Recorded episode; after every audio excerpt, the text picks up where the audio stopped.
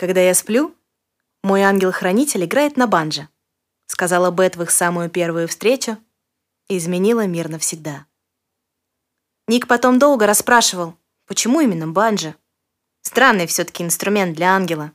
Ему бы что повозвышенней, арфу там, флейту, на худой конец гитару, благородное что-нибудь.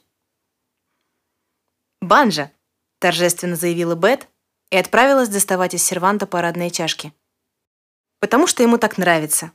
И мне нравится. Если стану ангелом, обязательно тоже буду. Когда Ник впервые попал в гости к Бет, она еще ходила сама. Ленни привел его тогда практически за руку. Грузного, неопрятного, с потухшими глазами. Развод, пустой дом, зима. Жить не хочется. Хочется провалиться. Куда? Не суть важно. о, -о, -о присвистнул Ленни, с которым они тогда вместе играли легонький рок в любительской группе. «Ну-ка, идем-ка. Хочу тебе кое-что показать». Дальше был контрольный звонок. «Бет, к тебе можно?» «Да, у меня тут... ну, как всегда. Да нигде не беру, сами приходят. Не иначе, как тебя ищут». Усмехается, на несколько секунд замолкает, смеется в голос, добавляет «Да, сока прихвачу. А чего еще?» «Да, да, хорошо. Жди минут через сорок». Ник ожидал увидеть кого угодно. Девушку Ленни, какую-нибудь красотку, не бесплатно утешающую пропащих, психотерапевта, гадалку, в конце концов. Но не это. В квартире у Бет пахло цветами. В меру сладко, совсем ненавязчиво, очень легко. Здесь и вообще все было легко, особенно сама Бет. При росте метр пятьдесят пять и фигуре крайне далекой от худобы, Бет умудрялась буквально летать по дому, почти не касаясь пола. Никаких шаркающих тапочек и тяжелых шагов. А чьи это костыли пристроены за дверью в прихожей – так, чтобы их почти невозможно было заметить. Да кто же их знает? Точно не ее, факт. Все, что здесь есть тяжелого, не ее. А вот его ангел, Бет тыкает пальцем в Ленни, предпочитает играть на трубе. Очень по-ангельски. Ты доволен? Ника торопело кивает, Ленни заливается краской, Бет снимает с плиты засвистевший чайник. «Бет, ну, не так же сразу», Первое правило клуба забыла?» «Никому не рассказывай», — смеется Бет, не сводя с Ника глаз. «Не забыла, конечно. Но для чего бы еще были правила, если не для того, чтобы их нарушать?» И в этом вся Бет. Ей 79, и ее тело, очень долго державшее оборону, начинает сдаваться. Врачи говорят, возраст, сколько же можно летать? Бет говорит, что еще полетает, и провожает любой самолет жалобным взглядом, который никто не увидит, потому что, обернувшись, Бет опять улыбнется. В пилоты Бет так и не взяли, хотя она очень хотела. Спохватилась поздно, ближе к 50, и, конечно, не прошла медкомиссию. Но обожала летать пассажирам, не пропускала ни одного летящего над ней самолета и время от времени звонила Майку, не без влияния ее беззаветной любви, ставшему профессиональным пилотом. Майки, мол, возьмешь меня посмотреть? И Майки выпрашивал для нее пропуск на летное поле. Бет могла часами наблюдать, как прилетают, грузятся и улетают самолеты. Пока Майк, бывший двоечник и балбес, любивший только Бет и ее уроки литературы, не приходил извиняющимся тоном сообщить, что начальство просит его убрать, наконец, с поля постороннюю тетку. Мол, погуляла и хватит. Значит, и правда хватит. Легко соглашается Бет, что-то тихонько шепчет и уходит следом за Майком. Пока они едут домой, у Бет четырежды звонит телефон. И под дверью квартиры ее уже ждут. Бывшие старшеклассники, давно уже здоровые лбы, а то и взрослые дядьки. Их девушки, их друзья, их случайные встречные, которых почему-то невозможно стало не привести. Каждый день обязательно кто-нибудь придет, гонять чаи, и рассказывать. Они сталкиваются друг с другом в дверях, невольно знакомятся, и в следующий раз некоторые приходят вместе. Или кивают друг другу, добрыми соседями, расходясь каждый по своему делу. Их много, и когда-то в шутку они начали называть себя «клубом любителей Бет». «Давайте, если уж так, у нас будет клуб любителей жить, а? Мне как-то неловко, а так, по-моему, будет намного лучше». Возражений ни у кого не нашлось. Первое правило клуба — не рассказывать ничего о клубе. Снова смеется Бет. А то на вас, троглодитов, чаю не напасешься. Бет смеется всегда. Что совершенно не мешает ей 50 с лишним лет быть строгой училкой, требовательно влюбленной в слова и учеников. Ее дети неизменно делятся на два лагеря. Те, кто боится Бет как огня, придумывая обидные прозвища, но не смея произносить их громче, чем шепотом. И те, кто, закончив школу, начинают ходить к ней домой. Майки вон, пока учился в летном, забегал чуть ли не каждый день, благо жил совсем рядом. Приходил уставший, понурый, сонный. Рассказывал, что тяжело, что, наверное, ошибся, что не потянет. Бет гладила его по голове невесомой рукой и говорила, что пятиклашки сегодня нарисовали ей на классной доске огромный самолет. Нескладный, конечно, зато совершенно как настоящий. И Бет не удержалась. Подрисовала в окошке кабины его Майка, лопоухий анфас. Может, так тебе станет полегче? Бет смотрит в окно на набирающий высоту самолет. До аэропорта от ее дома не так, чтобы недалеко, но уже хватает. Майк смотрит на Бет, на ее морщины, на стопку тетради с диктантами на подоконнике и запоминает этот момент навсегда чтобы, когда снова захочется ныть и жаловаться, что ничего не имеет смысла, вспоминать свой собственный самолет, нарисованный в кабинете у Бет, и ее стареющее лицо, всегда обращенное к небу. Второе правило клуба гласит, к Бет следует обращаться на «ты», поэтому школьников в клуб не берут, это для Бет закон. В школе я прежде всего учитель, поэтому никаких приглашений в гости, никаких фамильярностей, для всего этого, у тех, кто захочет, найдется время потом. И вот потом, ехидно добавляет она, я с удовольствием наблюдаю, как все вы пытаетесь мне не выкать. После того раза Ник увязывался за Ленни как только мог. Он требовал водить его к Бет при любой возможности. Изо всех сил цеплялся за дом, от которого опять захотел жить. Рассказывал Бет про жену, которую любил без памяти и которая бросила его через 10 лет просто потому, что ей надоело. Про работу, где он довольно серьезный начальник, все-таки уже 35. На этом месте Бет иронически хмыкнула, а Ник покраснел до ушей и больше никогда не заговаривал про свой солидный возраст или про то, что ему что-нибудь поздно. Еще он рассказывал про музыку и про их с Ленни группу, которая хоть и выступала, хорошо если три раза в год, но была для обоих отдушиной. И чего я тогда музыку бросил, дурак? Если честно, даже не помню. Сначала родители надавили. Потом жена квартиру побольше хотела. Наверное, так? Все как-то смутно. Помню, что когда-то играла, а потом перестал. Деньги, видимо, пошел зарабатывать. Ну вот, заработал, лежат. Дальше что? Сокрушался Ник, наблюдая, как Ленни помогает Бет сортировать в очередной раз перемешавшиеся на полках книги. Придет кто-нибудь, попросит что-нибудь почитать, и после него так повторится еще 20 раз. А возвращая, книгу поставит куда придется, потому что так и так уже все перепуталось. Беспорядок в библиотеке быстро выводит Бет из себя. Вот и приходится раз в иногда браться за сортировку. Но потом же вернулся, берет очередной том, листает и на лице у нее такое спокойствие, что вдруг откуда ты знаешь, все хорошо. Но правда, я же вернулся. Вернулся. Ага, только мне теперь наверстывать и наверстывать. Пальцы как деревянные стали. Ну уж, хмыкает Ленни, звукач, басист и зануда. Нормально у тебя все. Могло бы быть лучше, но в целом вполне. Ник неопределенно вздыхает. «Что?» — тут же откликается Бет. «Третье правило клуба. Рассказывай, все свои». «Да я вот все думаю». «М-м-м».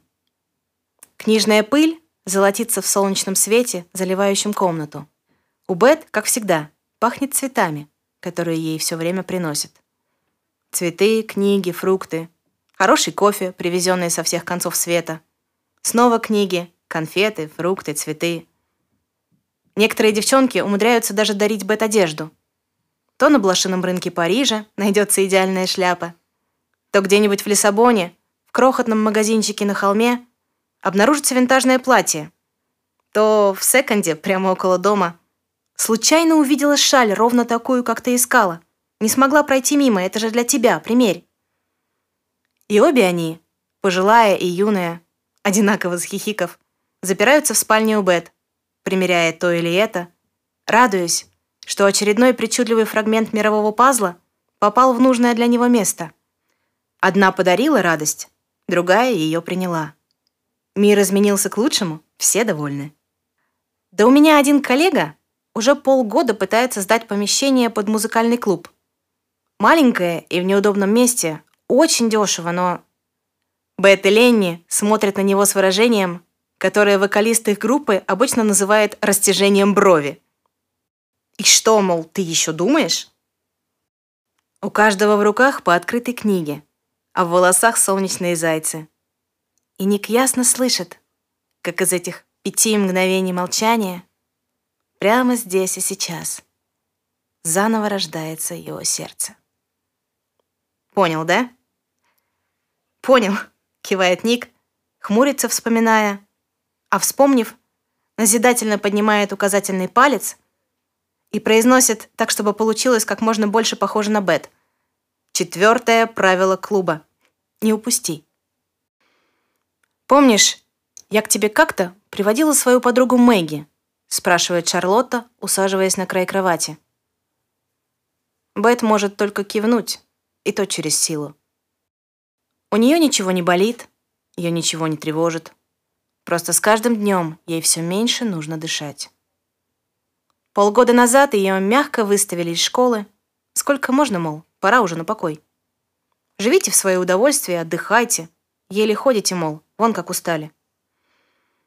От покоя у Бет окончательно отказали ноги. И в доме ее, вместо цветов, поселилась настырная, липкая тяжесть. Всем желающим зайти в гости Бет говорила, что со дня на день уезжает жить в санаторий.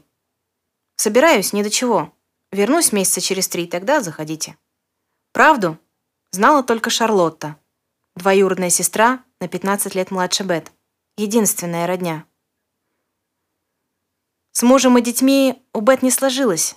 Был ранний брак, но продержался недолго. Родных братьев и сестер тоже нет. Только маленькая Шарлотта, храбрая и седая, одна за всех. Так вот, Мэгги недавно переехала к морю и просила тебе его показать. Шарлотта достает смартфон и начинает размазывать по нему воздух. Она, на удивление, легко освоила технологии, от которых Бет наотрез отказалась. Еле уговорили на самый простой мобильник. В смартфоне Шарлотты начинает странно гудеть, и перед глазами Бет расстилается море. Видеозапись с дурацким шипящим звуком и какими-то возгласами на фоне, которые не получается разобрать. Но море. Бет и забыла, что где-то очень далеко от нее оно все еще есть. Мэг просит передать, что каждый вечер ходит сидеть у моря и думает о тебе. Я ей сказала, что у тебя не очень Шарлотта осекается под тяжелым взглядом. «Зачем ты кому-то что-то сказала?» Бет отворачивается и снова смотрит на море. Море смотрит на Бет. Где-то очень далеко Мэг становится легче. Закрой глаза и дыши. А теперь открой и останься. Когда-то сказала Бет, когда Мэг плакала, сидя у нее на кухне, и рассказывая, что Жизнь закончилась. Потеряла работу, рассорилась с сыном так, что он хлопнул дверью и уже три дня прячется по друзьям. И ничего уже не исправить, и все бессмысленно, и... «Закрой глаза и дыши», — мягко сказала Бет, взяв Мэгги за руку. Рука у нее была невесомой и теплой, и Мэг обнаружила, что действительно может дышать. Не срываться на крик, не захлебываться слезами, Просто дышать. Ты сейчас пытаешься думать, а ты не думай. Дыши и не уходи. Ты здесь. Я здесь. Не открывая глаз, повторяет Мэг и начинает различать звуки. Вот на плите у Бет закипает суп, вот оглушительно колотится сердце. С улицы слышно, как дворник скребает лопатой снег, и лопата скребет по асфальту. Воображение сразу рисует темный заснеженный двор, полный приглушенного собачьего лая, и чьи-то уверенные шаги, наверняка под веселую песню в плеере, и щекочущий холод снежинок, приземлившихся на носу. А теперь открой и останься. Майк открывает глаза и смотрит в окно. Так все и есть. Темнота, полные улицы снега. Уютно до легкого звона в ушах, такого, про который знаешь, что он от того, что все тихо и правильно. Когда она, сломя голову, бежала сюда, ничего этого не было. «Он же тогда вернулся?» — спрашивает Бет у Шарлотты, не отводя глаз от моря. «Кто?» «Ее сын». «Э, пауза, выдох, пауза. А, да, конечно. Вернулся, и все у них давно уже хорошо. Переехал вот к морю, и Мэгги с собой забрал. Такой молодец. Прямо сейчас, где-то на берегу теплого моря, улыбается Мэг. Бет возвращает сестре смартфон и тянется за своим телефоном, который зазвонил две секунды назад. Не глядя на экран, жмет на зеленую кнопку. «Привет!» — радостно орет в трубке Ник. «Как ты там? Как санаторий?» Я вот прохожу мимо твоего дома, смотрю, у тебя свет горит. Ты уже вернулась?» «Вернулась», — отвечает Бет, охрипшим от долгого молчания голосом. «Заходи, если хочешь. Только к чаю чего-нибудь прихвати, у меня пусто». Шарлотта, хмыкнув, идет ставить чайник и заодно набирать сообщение Мэг, долго и вдумчиво. На ходу, как это сейчас принято, у нее не выходит. Все-таки уже не девчонка. До похорон они видели ее еще дважды. Бет была почти такая же, как всегда, только все время лежала. И теперь уже им было в радость готовить ей чай. Все старательно делали вид, что ничего не случилось, и дом снова запах цветами и легкостью, почти такой, как была. Только Ник и Шарлотта на всякий случай обменялись телефонными номерами. Ну, так, мало ли что. «Мы на днях открываем клуб», перебивая друг друга, рассказывают Ник с Ленни. «Если хочешь, давай что-нибудь придумаем, чтобы тебя отвезти. Машина есть, кресло найдем удобное, посадим тебя в уголке. Посмотришь, как мы там все устроили. Знаешь, какой крутой у нас будет первый концерт?» Бет качает головой, мальчишки скисают, но вида не подают, нельзя. «Тогда Устроим тебе интернет-трансляцию. Будешь смотреть прямо из дома». Бет смеется, вспоминает море и соглашается. А назвали-то как? «Ну...» — загадочно тянет Ник. Его распирает от предвкушения, но для пущего эффекта нужно чуть-чуть потерпеть. Вывеска еще не готова, вот-вот должны привезти. Когда установим, сфотографирую и покажу. Тебе понравится. Слушай, у меня чудовищно неуместный вопрос. Стоять становится холодно, но уйти пока невозможно. Шарлотта кутается в любимую Беттину шаль и неслышно плачет. «Давай». «Помнишь, я присылал тебе фотографию с вывеской клуба? Ты успела?» От слез у Ника смешно покраснел нос, и Шарлотта, не удержавшись, легонько хмыкает. Бет была бы рада даже такой улыбке. Ага. Она уже почти не разговаривала, но, кажется, поняла. Хорошо. Как же все-таки хорошо, что успели. Ленни вынимает из кармана маленький томик стихов и кладет его на краешек камня. Хотел вот ей принести, только все забывал. Вдох, выдох, пауза. Даже тех, кто прожил долгую и счастливую жизнь, ужасно тяжело отпускать. Бет бы сейчас сказала, что он чертов эгоист. И что вместо того, чтобы ныть, пусть бы шел делать музыку. Вот ее ангел-хранитель играет на банджо каждую ночь. В этом деле без практики никуда. А мой, между прочим, на контрабасе. Неожиданно произносит Ник, ввязываясь в как никогда сейчас нужную перебранку. На плечо ему ложится окончательно невесомая ладонь, и он наклоняет голову, чтобы коснуться ее щекой. И ничуть не хуже. Ленни отвечает сдавленным всхлипом и не в силах еще говорить, молча изображает себя, играющим на трубе. Именно. Интересно, что получается, когда они собираются вместе? Я бы послушал. Говорят, по ночам в клубе «Летящая Бет» едва различимо бренчат на банджо. Иногда еще на трубе и бывает на контрабасе. Ник отмахивается, мол, не может такого быть. Я всегда ухожу последним, и никаких ночных репетиций у нас отродясь не случалось. Хотя время от времени кто-то из музыкантов просится, мол, ну что, тебе жалко? Не жалко, но я вас спасти не буду. Я тоже человек, мне вообще-то спать надо. А без присмотра я сюда никого не пущу. И не просите. Не говорит же, что ночное время под репетиции у них уже давно и накрепко занято. Первое правило клуба. Да,